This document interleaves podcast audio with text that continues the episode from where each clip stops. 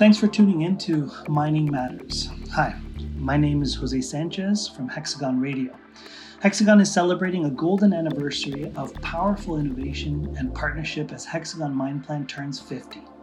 Here to discuss the history and change within the portfolio are Portfolio Manager Mark Poulian, Product Manager Seth Gehring, and Principal Mine Planning Specialist Ernesto Vivas. Gentlemen, thank you for joining me today. Hi, Jose. Great to be here. Hey, Jose. Great to join you today.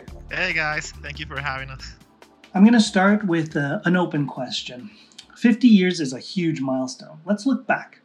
What was mine planning like before computer software? Describe some of the challenges that were around. Um, I could help answer that question, Jose.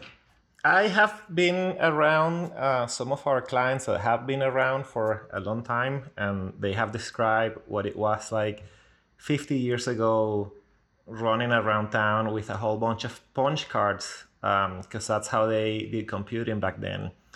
Uh, what's interesting is that if you go back even further back, like one hundred years ago, you'll find out that the inventor of the punch card tabulating machine was actually a mine engineer that, you know, went to become an, an I B M employee later on.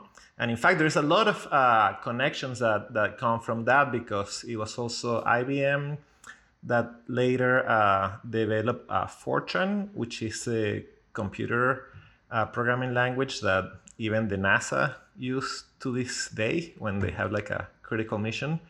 Uh, but there are other things like, uh, for example, all the pit optimization routines that were developed in the sixties were also developed by a couple of engineers called uh, Lerchs Grossmann that also happened to work at I B M.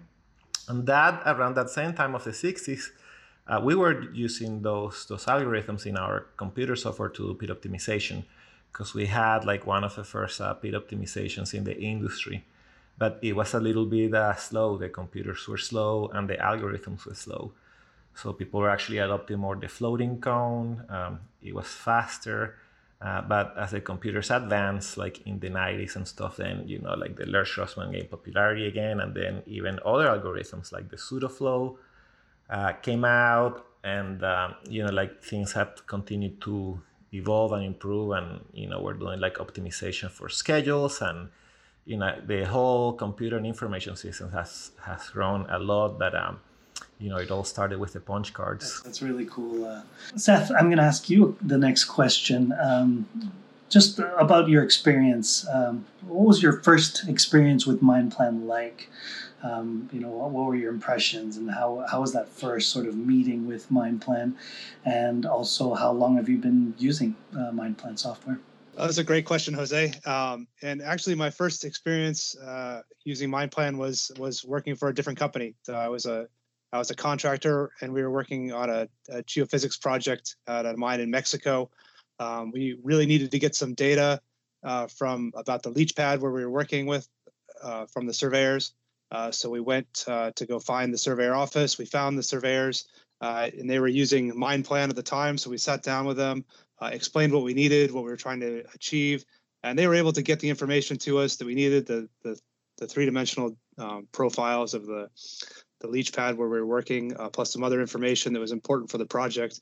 Uh, at that time, I was using uh, G I S systems, which are have some limitations. They're only two D, and they don't have very, uh, they're not always very strong on the processing side, so I was really impressed with the three D visualization and the modeling capabilities of that software. And about a year later, um, I, I applied to work at MineSight, or now Hexagon, uh, called MinePlan, uh, to work on the platform. And I've been using the tools uh, for the past ten plus years. And I, I still really enjoy working on new challenges with customers, and, and uh, working with the platform and learning what we can do with the, the tools. Thank you, Seth. Um, and Ernesto, I know you have uh, always been very, very Uh, big on um, how our software can help with productivity, profitability, how it can make a difference. Uh, could you describe some of your more memorable interactions with customers where you realize that, where you realize um, that the difference that MinePlan can make on productivity and profitability? Uh, absolutely. That's a really good question. And I, I liked it, how you um, how you asked the question, because the truth is that at the beginning, I didn't know. You know, you start working with the clients and you help them, and you realize like, oh, like we're working on a budget plan. we were working on a life of mine plan. You know, either either way, these plans, they have a value, and they have some key indicators and parameters, which, you know, have a lot of uh, ramifications downstreams, not just for the mine planning team, but for everybody else, from the plan to like environmental, legal, et cetera. Um, so I started to realize the importance of that, that, you know, when we say that you were going to produce X amount of tons or grade, that there was a value, a cost associated with all of that, and that it had to be met. So it, it was really, really interesting. And I started to realize that the reason that I was with them was to help them improve that, improve that plan, improve the value, improve the profiles of the truck hours, of the quality parameters, et cetera. So I started to uh, write about it and, and make note about it. And yeah, there have been a few cases that I can remember, which we have documented well, uh, in which productivity and profitability have been, you know, like very, very uh, exposed, which a lot of clients don't like to expose that uh, for confidential confidentiality reasons. But uh, in some cases they have. Um, I can tell you, for example, uh, in the case of Peña Colorada, was one case that was published in the Mining Engineering magazine, and it, it said like how many, it was like twenty-five million dollars that they were able to save and improve um, by improving the haulage routes, and by basically uh, having a dumping charge which was optimized. But that was like one of many factors, because there were other other technology that they were applying from Hexagon, like the fleet management system, the slopes, because, you know, everything has to be done safely. So there are other things that come into play, uh, which will help you um, achieve that value. And, you know, like those stories may also be documented separately. Like I have had other stories that are also uh, memorable. Uh, in fact, talking about the Mining Engineering magazine, it's October, and I just got the October issue. And in the October issue, there is a paper that we published uh, for a memorable case study in the mines of New Caledonia, in which you're trying to make the mine more profitable, but you're subject to environmental regulations. So you're a lot more limited in what you can do. So it's really, really important that you even try to like get the most value out of it, because it's a marginal, like when the costs are so high, uh, it's even more important that you realize and uncover value by using our tools. And one great, great example that we also publish, we published this a couple of years ago. They are really good users and they use all our tools, et cetera, et cetera. And I was helping them with a project, and I just noticed that they were not using multi-period optimization for their five-year budget plan, which is basically year by year. And I asked them, you know, like, have you tried it? You know, like, give it a chance. And they did, but because it takes a little bit more time, sometimes they don't do it. But in this case, they did it, and it didn't take that much more time. But when you run the multi-period optimization, yeah, it in- improved their cutoff, it improved their value of the project, and uh, it was a little tweak that uncovered a lot of value, just like you said. Thank you, Ernesto. Uh, Seth, um, you're you're an integral part of, of the, the development team as, as a product manager. Um, you know, you and Mark both influence so much of what happens uh, in our software and what, what the priorities are. Um, There's been recent improvements. Uh, what are some of those recent improvements is going to be one of my first questions. But also, um, you know, the, not only that, that our users can take advantage of these uh, new improvements, but also how often and and uh, how important is is the customer feedback um, on those improvements? Uh, how much uh, does that uh, weigh on those improvements and the decision to take certain improvements over others? Thanks, Jose, and I, I agree. I think um, Ernesto hit the nail on the head with the um, with the description there of this positive interaction and the uh, the importance of, of that, and uh, focusing on the R O I with and partnering with our customers on these solutions. Um, uh, to answer the question, you know, how um, often are improvements inspired by our customer feedback? one hundred percent. So every one of our the tools and the, uh, the the new features that we put into our development uh, roadmap are all based on customer feedback. Uh, they're all built on the uh, the relationships we have with our existing customers, and really going to the sites and listening to the, what their challenges are, and and uh, and trying to target as much as possible the uh, the solutions we can that they're going to improve their efficiency, uh, performance, and uh, the ultimately the R O I for the operation. I remember uh, in our old building, we had a hallway uh, that that would stretch, you know, all the way across the building, and there were there's pictures that went all the way back, you know, ten, twenty, thirty years of uh, of the training sessions and the interactions we've had with our customers. And uh, after a while of looking at those, you you know those people well. You know what they're, you know the sites they work at. You know the pain points that they're work that they've been working on, and you know uh, what you've been in the training with them. You've helped them through problems, and so uh, the, so uh, th knowing those um those um the challenges that they're feeling, and and being able to work with the customers um, to deliver those improvements is is uh, is definitely um, one of the one of the uh, the the things that we put a lot of emphasis on in our tools, and it's, you know, really all of our feedback, all those people have contributed to the uh, to our platform and making it uh, continuously evolve over time. I think uh, some of the most the most recent improvements that our customers see today are, uh, of course, in M P three D. We we always continue to add uh, usability and and functionality features into the core platform, uh, M P three D. Uh, some of the newest features we have there. Uh, hotkeys. Uh, so being able, to, we've heard from a lot of our customers, they want to do their workflows faster and easier, uh, less button clicking. So we've added this uh, the hotkeys option to really enable our users to to get their work done more quickly. Also, uh, some other tools, uh, remote folder, being able to share information more easily, and then the new Reserve four point oh that we are uh, will be releasing soon. It's going to add some performance improvements to our existing reserve calculations. So um, the, all of these feature improvements, again, they're driven by our customer feedback. In general, we're hearing from our customers they want it, they want the tools to work faster, easier, and with better integration. So that's uh, where uh, the, the majority of our time is being spent right now. That's awesome, Seth. Thank you so much. Um, that's that's really exciting stuff, and we're always looking forward to seeing the, the newest and, and latest uh, improvements and enhancements. Um, last question, Mark, goes to you, and it's really uh, a big one. Um, the question is, how will MinePlan develop and improve in the next uh, year, and maybe even looking forward to the next fifty years? If, if you could kind of extend a little bit further out, uh, we'd love to hear what, what, what the plan uh, is.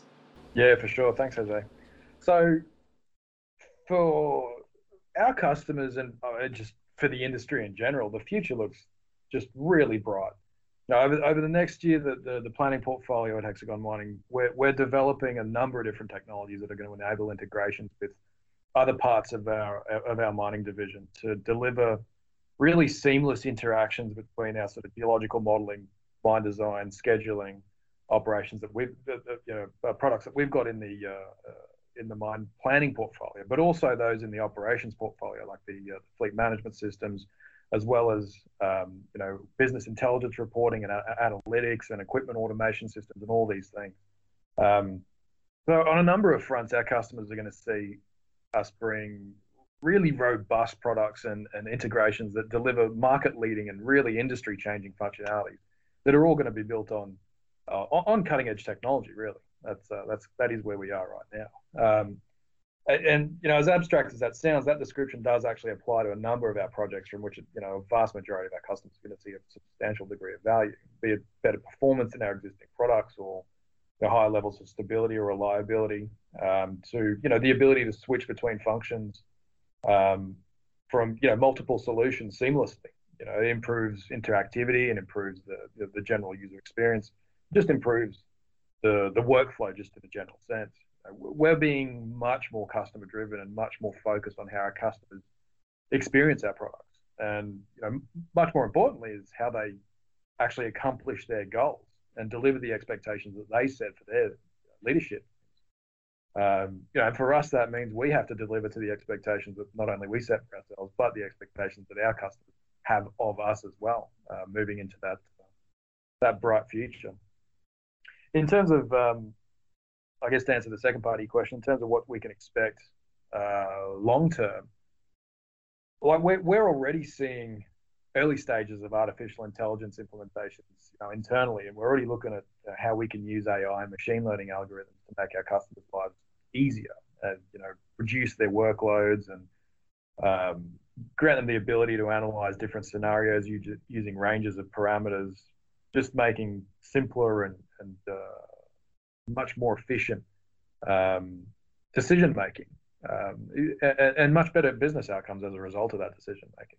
Uh, the sooner we can make um, educated decisions about anything, we can we we vastly reduce the amount of time that it gets we have to make that um, make that positive impact on the business, uh, which is really really important, because mining, the mining industry, and just operational mines moves so quickly. Um, you know, the, a decision that you make today may not have the impact that uh, that you'd want it to have if you made it three days from now. Um, but you know, that's just one example of how the back end technology is going to change how surveyors, G Os, and mining engineers go about their daily business. There's also the the uh, the end user facing part of these experiences that's going to change dramatically.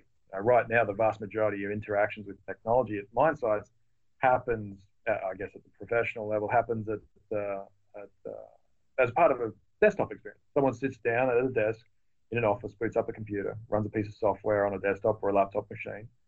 Um, but you know, as as we progress, you know, uh, as we move towards uh, more sophisticated technology, and as that technology develops, more will move away from that uh, office locked uh, experience uh, to to a scenario where we've got uh, you know, mobile and cloud based technologies that allow for a maximum maximum mobility, so that people who are, you know, field staff can take their data with them, visualize it wherever they need to, run analyses and, you know, gain fast insights quickly and efficiently, allowing them to really adjust their operational approaches and be responsive to that ever-changing landscape on uh, on mine sites, and just be as effective as possible.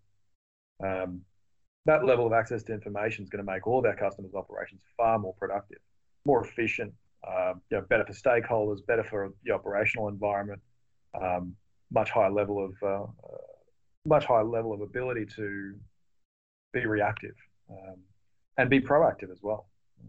You know, efficiency drives benefits on all these fronts.